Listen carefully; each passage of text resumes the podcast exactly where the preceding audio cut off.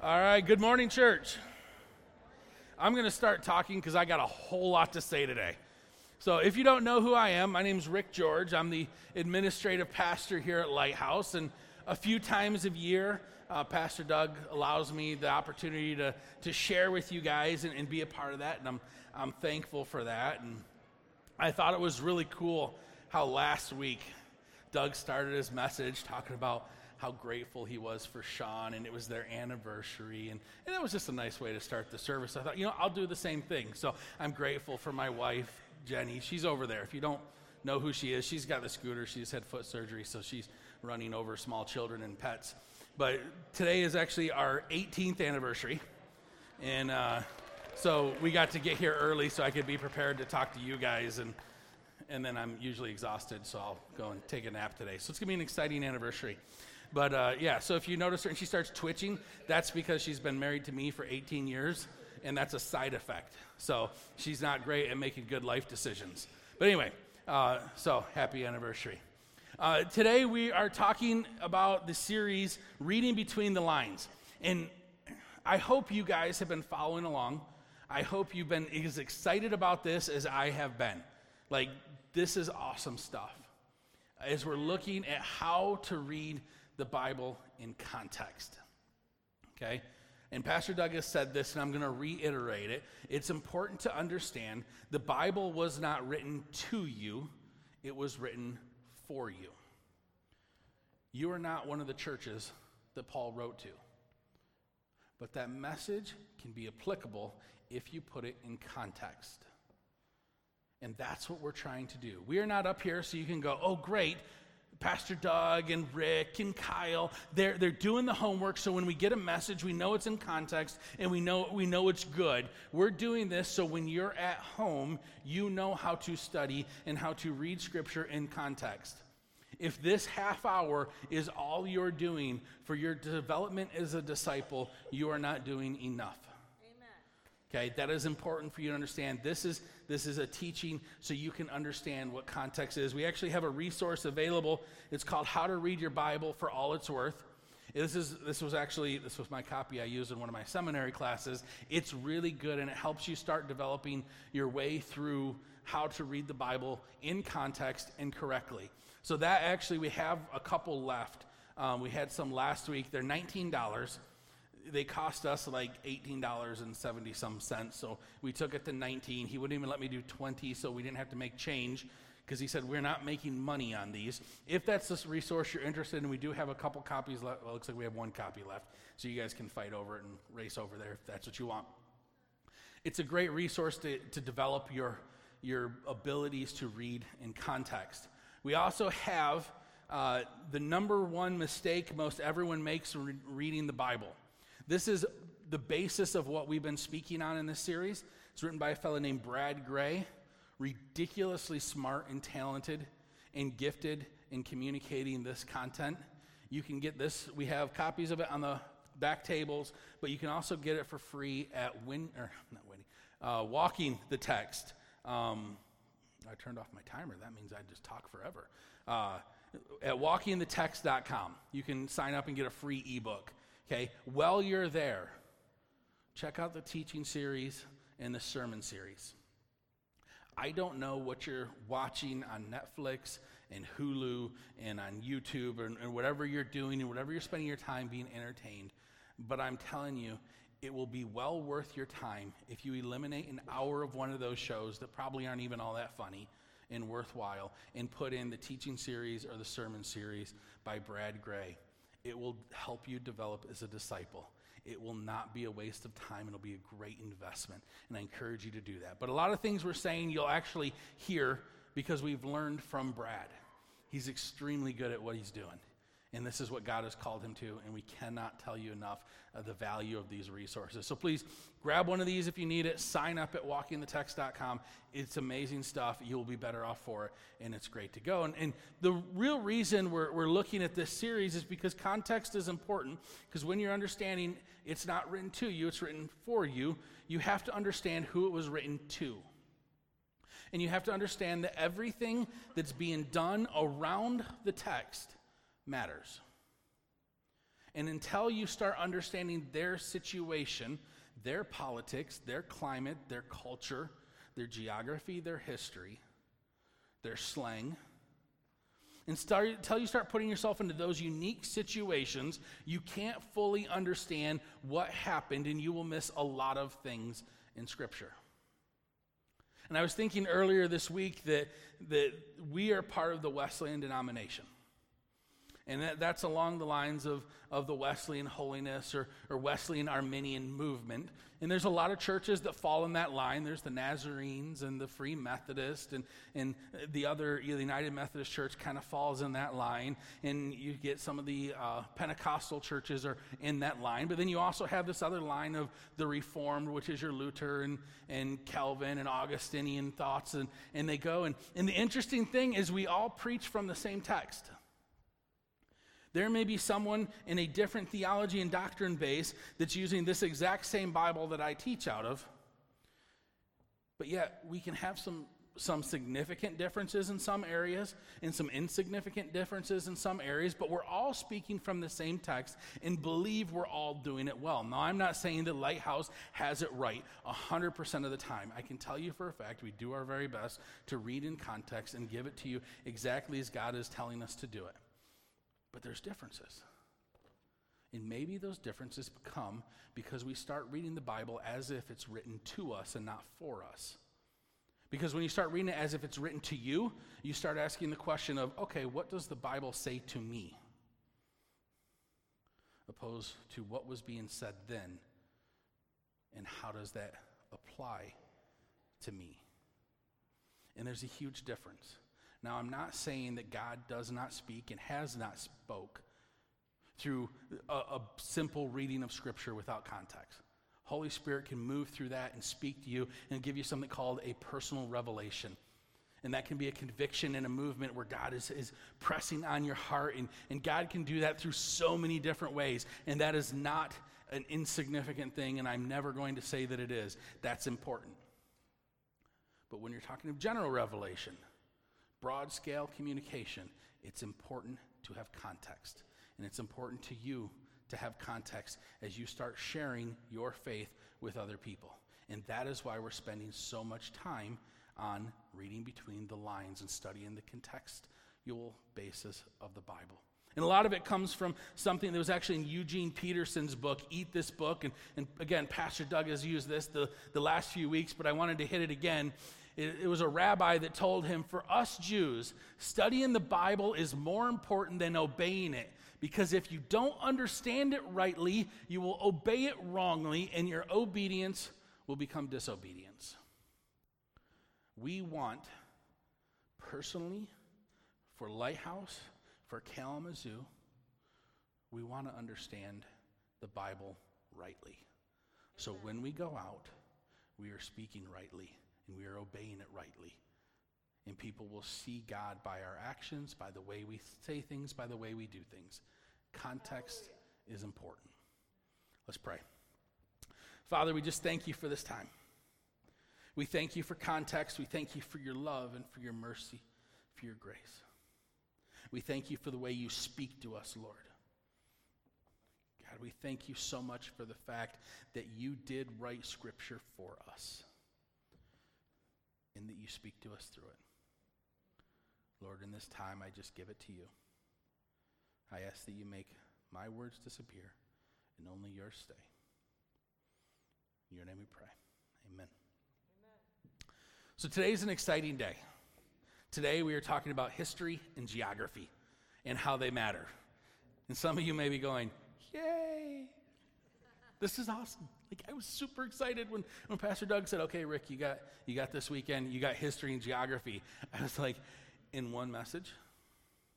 These like I could go for hours. Can I go for hours? Do you guys have plans? Like, can can I just keep going? So there's a few of you going yes, and others are going. He doesn't speak for me. So anyway, we got two messages we're going to cram into one, and we're going to talk about history and geography and why these matter so much. And we're going to take a look at uh, an example or two of, of areas where this comes into play, and you'll see, okay, this does seem to come into effect. And, and I, we can't possibly give you all the information you need to know in this short period of time, but we're just going to give you a little sampling, a little taste, so hopefully you see the value and the importance of what we're trying to communicate to you. Okay, so we're going to start with history. And history is a unique thing because there's history on a broad scale and there's history on small scales. Like, I have small scale history in our family. My kids know history when I ask them a question. If I say to my son, Ricky, would you like to earn some money? He has a response based on history.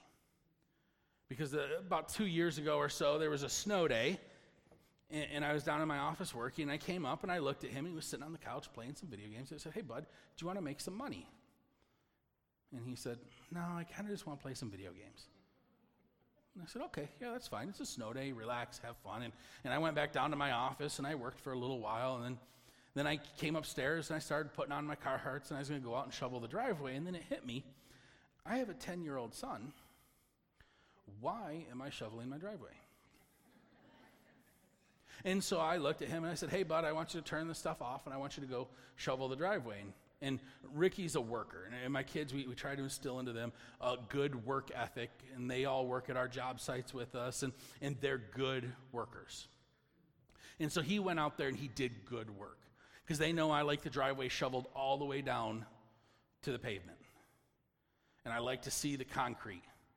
And they'll get out, we got a big chisel, and they'll scrape all the ice off. And that includes like the mound of ice that builds from the snowplow. And he was out there for a couple hours and he chiseled that all down. And I came out there and I looked, and you could see the edges of the concrete, and it was cleaned off. The, the snow was pushed back. He did an amazing job. And I said, Hey, bud, I'm real proud of you. And he said, Oh, thanks, Dad. And I said, You remember this morning when I asked you if you wanted to make some money. And he said, Yeah. And I said, Well, I was going to pay you to shovel the driveway. And he lit up. He's like, Should I get paid to do this? And I said, No, you said you didn't want to. And so when I ask my kids, Do you want to make some money? They've learned over history to say yes, otherwise, they will end up doing it for free. So it's interesting how statements can, can draw you back to a moment, to a time of something else. Because if I say four score and seven years ago, you have now placed yourself in the Gettysburg Address. Some of you know it from heart, and you will finish it in your head, and you will think of the Civil War. And that one statement can mean so much. If you hear, ask not what your country can do for you, you think of John Kennedy and you can finish that statement and what was going on in that time. If you hear the dates December 7th, September 11th, you start to put into context everything that comes into those because it draws you back to history. And that is not new to us, that's been done throughout history. And we can see it in the scripture. If you hear this, my God, my God, why have you forsaken me? It draws you back to a place. And you know exactly where in scripture we're going. It puts you in that moment. And see, this is not new to us. Like I said, this was, this was the same back in Jesus' time. And it was same throughout Jewish culture that there was historical references made that would draw back. In fact, uh, young Jewish children would learn the first five books of the Old Testament. So when things were said or things were done, they would have a memorization of that text and they would know exactly what it was. There's things they did repetitively that Jesus would have done. There's a story of a Jewish rabbi after World War II that was going around and trying to gather up the Jewish orphans so they could be raised in their faith and rebuild their culture after such a devastating thing. And, and they found a lot of these children were in Catholic orphanages. And they went to the priest and said, Hey, we, we really want to, to build back our families. And they said, That's great. If you can tell us which ones were Jewish children, you are happy to take them to your orphanages and, and rebuild your culture. And there was a problem. They're all from the same area, so they all, all looked alike. And it was, How do you tell the difference? Well, the rabbi could only think of doing one thing. So he walked into this room of children and he started saying, Shema Israel. Adonai Eloheinu, Adonai Echad. What he was saying was, Hear, O Israel, the Lord is our God, the Lord alone. Love the Lord your God with all of your mind, with all of your heart, and with all of your strength. That is something every Jewish person said multiple times a day. And as he started saying, Shema Israel, Adonai Eloheinu, student, children would stand up and finish what they were saying because those small statements drove them back to where they were. And this would have been the same back in Jesus' time. That culture has not changed. So, of course, when you hear, My God, my God, why have you forsaken me? You go to the exact same place. You go to Psalms 22, right? No, you're going to the cross where Jesus said it. But everyone around Jesus was going to Psalms 22, and we're going to throw that in the screen. This is, this is awesome. It actually starts, it's a, it's a lament of David, and it says, My God, my God, why have you forsaken me? Jesus wasn't saying something new here, he was pulling back from history. He was saying, Everyone around me, remember what David wrote. Because it says, Why are you so far from saving me? So far from my cries of anguish, my God, I cry out by day, but you doubt or you do not answer me. By night, I find no rest. That sounds a lot of like what went on in the Garden of Gethsemane. Jesus crying out, being exhausted and stressed. Yet you are enthroned as the Holy One. You are the one Israel praises and you, our ancestors, put their trust. Talking about history there, they trusted and you delivered them. To you they cried out and were saved. In you they trusted and were not put to shame. But I am a worm, I am not a man.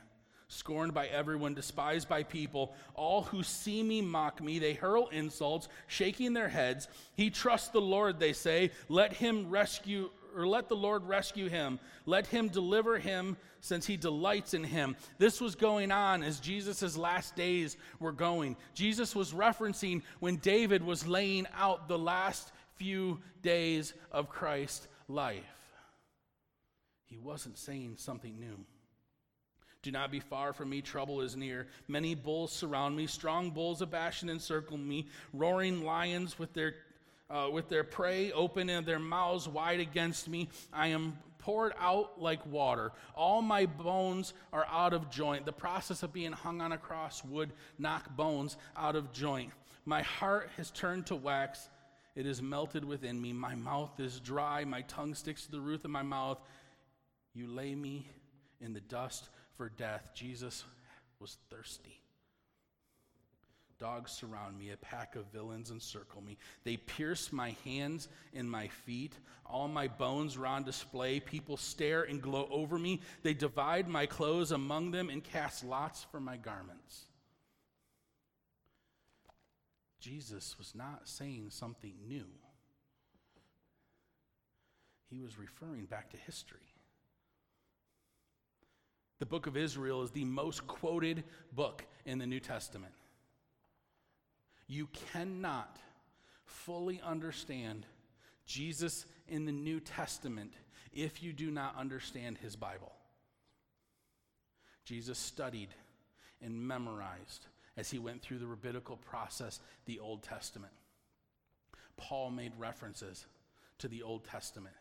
To understand what was going on, you have to understand the history of what was going on. You have to understand all the things that happened before. When you're talking about history and you're reading scripture, you have to stop for a moment and ask Has this happened before? Because when you see Jesus raise a young boy from the dead and you start going, Has this happened before? You see Elijah raised a young man from the dead. Very similar situation. Time and time again, Jesus would perform miracles that mirrored miracles from the Old Testament. And he did that so people would start drawing in and make the connection and go, wait, something's happening here. He's doing things that our forefathers did, that the prophets of old did. He's saying things that were, were drawing out statements made in the Old Testament, in the Bible that they all knew. History matters when reading the New Testament. History matters when reading Scripture. We cannot put enough emphasis on knowing the history of what was going on. It changes the way you read Scripture. Now, geography can even be more exciting. And I'm sure some of you are going, sure it can. Brad Gray, in his book, he actually says, knowing where an event took place matters a great deal. Without understanding the physical location, it's nearly impossible to understand the, why the event occurred in the first place. He actually goes on to say that he believes that 90% of the things that happened in the Bible were directly related to where they happened. So Jesus wasn't walking around, and the disciples weren't walking around going, okay, I got to get to here on schedule so I can do this particular thing here, and then I got to get over to here so I can do this particular thing over here. This was a telling of what was happening as they were traveling around doing the ministry of Jesus and the events that happened because of where they were. Where they happened matters. When I said you have to look and say, okay, did this happen before? You also then have to ask, where did it happen? Because when I said Jesus raised a young boy from the dead and Elijah did, that was in the same town. Geography matters because when something big happens like that, the story sticks for thousands of years. And when it happens in the exact same location, you start drawing the connections. Now, there's multiple layers to geography that you need to look at. There's the location, the actual physical spot, the address of what happened. There's the topography. It's important to know what the ground looked like, what the mountains were, the hills, and, and how everything goes because it changes battles in the Old Testament. It changes attack routes, it changes walking paths. You have to understand the climate. Were they walking around in the very desert area of Jerusalem and Judea, or were they in the very green luscious area of Galilee because it changes things. The geology, what rocks, what plants, what minerals were all there, changes things. Because there's a couple different mustard seeds. So when you start talking about this, this farming culture where Jesus makes mustard seed references, you get to find out what the actual plant was and what it would have meant. Water access is a big thing. No water, you die.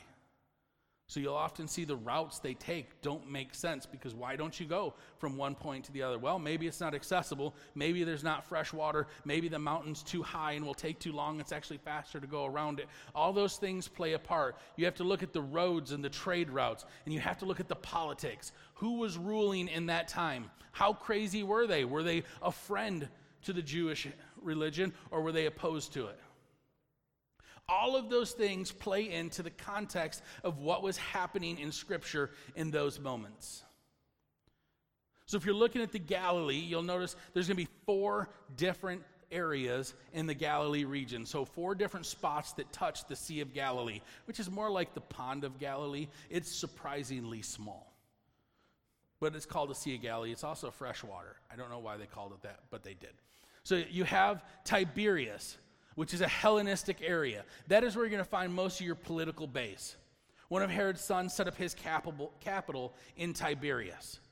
Okay, so that was going to be your heavy political area around the Sea of Galilee. You have Gamal, which is also known as the camel because it's on two mountains that kind of look like a camel's hump. That's where the zealots are. And you may go, who cares? The zealots are your religious extremists. They hate everyone because no one's following the law right. Okay, but you can't discard them because a few of the disciples were zealots. And we're going to talk more about that in another day, and it's fascinating. I can't tell you enough how fascinating that is. But they're part of the play. Okay, then you have Capernaum and Bethsaida and Chorazin. That's the religious triangle. That's where you're going to find the most of your Pharisees and your Sadducees and, and the religious elite. Okay, those are the ones that were giving Jesus the most hassle. And then you have the Decapolis. That was everything Greek and Roman that, that would be opposed to what God has designed for happened in the Decapolis. That is where you would not find any Jews. It is the unclean of the unclean. That is like the forbidden zone that they wouldn't be. And this is a little map of the region. Okay? So you have Chorazin, Capernaum, and Bethsaida right here. That's your religious triangle.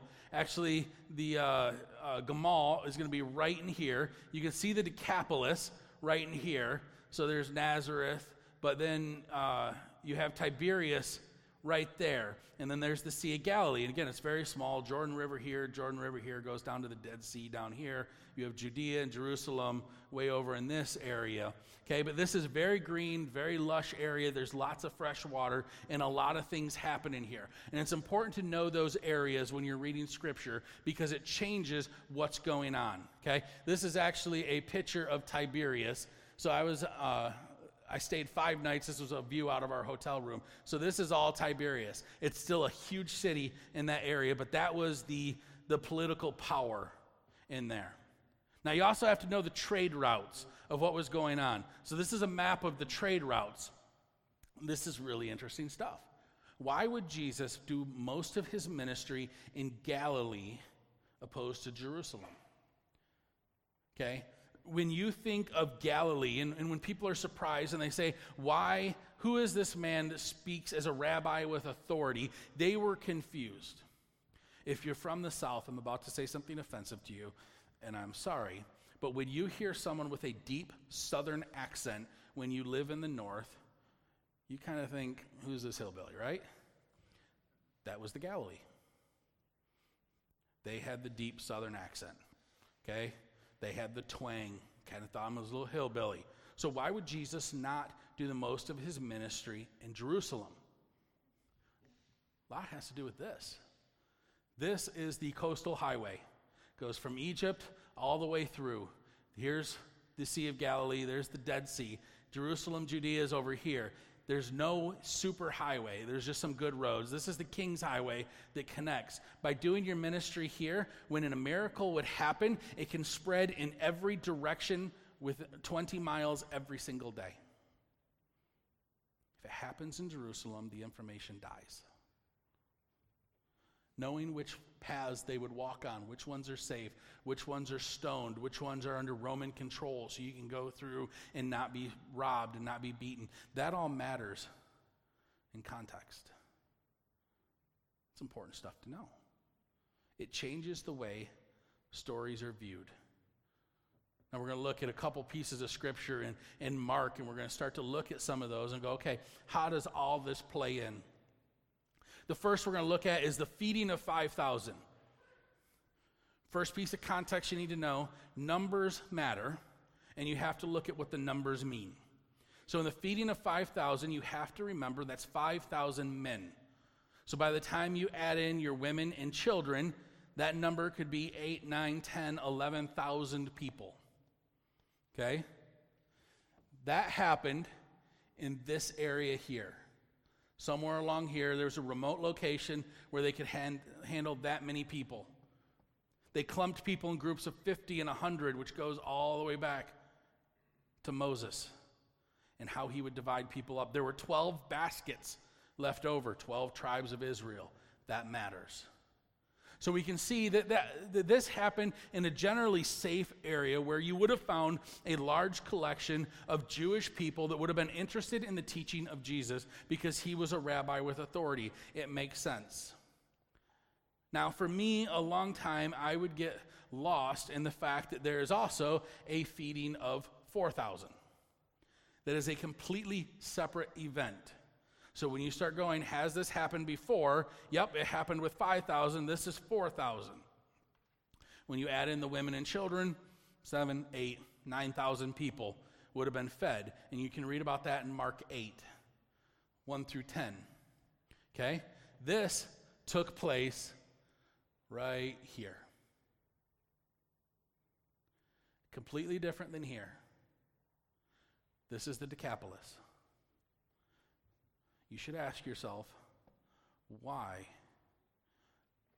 were there seven, eight, nine thousand people wanting to hear what Jesus had to say? There's the number of baskets left over again, that's seven. Seven is an, a number of completion in the Bible. Nothing was done without intention. But why were there 4,000 men wanting to hear what Jesus had to say in the most anti Jesus, anti Jewish region all around the Galilee? So you have to go back to history, you have to go back to geography and say, did something happen here that makes this make sense? And if we back up a chapter in Mark, we get the demonic man. Now, if you're not familiar with this story, the brief rundown is the disciples and Jesus decided to say, let's go to the other side. So they were over on the west side, which had been Tiberias or Capernaum type area of the Galilee, and they said, let's go to the other side. Okay? Them saying the other side meant the Decapolis. That is like us asking someone, where are you going on vacation? And they say up north. Well, you know, up north is to the bridge. And if they say UP, you know you've crossed the bridge. Those statements are same. You know, we understand them because we're from Michigan. It makes sense. Up north, as you get to Indiana, Ohio, is a different statement. But in that time, the other side meant we're heading to the Decapolis. Okay, they hit some rough water and, and some things happened on their trip over, but they eventually get to the shore, to the Decapolis. And if you read in that first section, it says Jesus got out of the boat. There were 12 disciples with him who did not get out of the boat. This is a rabbinical do then teach moment. I cannot blame them for getting out of the boat because what do we know? The Decapolis is where Jews should not be. There is a crazy, demon possessed man there who's breaking chains, cannot be held down. I would stay in the boat. Okay? He's living in tombs. Tombs are unclean. No rabbi or disciple should be anywhere near this. Disciples stay in the boat. What's also right next to these tombs? Thousands of pigs, unclean animal. Do not go near these animals. Unclean. Disciples stay in the boat. Jesus said, I didn't come to save the Jews, I came to save all creation. He gets out of the boat. He goes and starts talking with this man and says, What's your name? And he says, My name is Legion, because there are many of us. Now, Legion know he's licked. He's done. Can't stand against God. He says, You know what? Throw me into these pigs. Now, interesting thing, those pigs, they were a main source of income in the Decapolis. Nowhere else, because everywhere else is heavy Jewish population. The Decapolis is not. They can have pigs. It's the main source of finances. Legion knows you throw me into the pigs, I've now disrupted the entire financial system of this region, and they will hate you because of it. Also, there's a Roman legion of soldiers that manage the Decapolis. They're called the Legion X. Okay? Their symbol is a wild boar.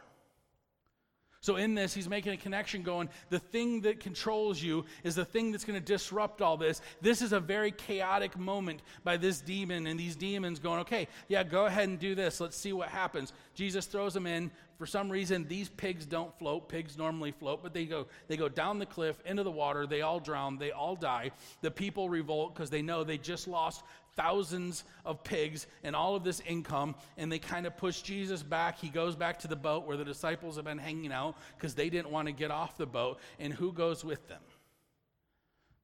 The formerly demon possessed man. And Jesus says one simple thing no. He says, You go back and you tell everyone what the Lord has done for you. Everyone knew who this man was. The story of his possession and his strength was heard all throughout the Decapolis. The region was aware. And even though they pushed Jesus back into the boat and he went back to the other areas, to Capernaum, one man was left behind. So when you start reading scripture in ton- context, you begin to see the value that Jesus places on everyone. The fact that God came to save everyone. and that regardless of your situation and what happens, you matter to God. And you start to see the value of one redemptive story. One person in the most pagan heathen land went and spread the word about what the Lord has done in redeeming his life. And thousands of people show up to be fed. Context matters. The history, the geography, the culture, the language, the liter- literary form it's written in, all gives us insight that completes the picture, and we get a better idea of the fullness of who God is. Let's pray. Father, we thank you. We thank you for, for examples of this where we can start putting the pieces together and we can see your amazing love for us. Lord, we bless you and we praise your name as a result. God, we just lift you up. Lord, if there's one person in this room who's feeling like their past is too great to feel your love in your redemption. Let this be an example of how far you will go to redeem them and how much their story matters. We praise you, Lord, for this. We thank you for who you are and what you've done for us. In your name we pray. Amen. So we have the the How to Read the Bible for All It's Worth book. If you if you want one, we can order more. You can get it on Amazon. There's some of the resources. We each week we put out different resources. Those are some of the things I use when I'm when I'm doing my sermon prep and digging in. You can check them out. Maybe there's ones you want to order. Some are, are a little more simple, and then others go into great depth. But context matters, everyone. And you can't just get it here. You got to dig in on your own. Get on Blue Letter Bible. Get on Walking the Text. Get on some of these resources.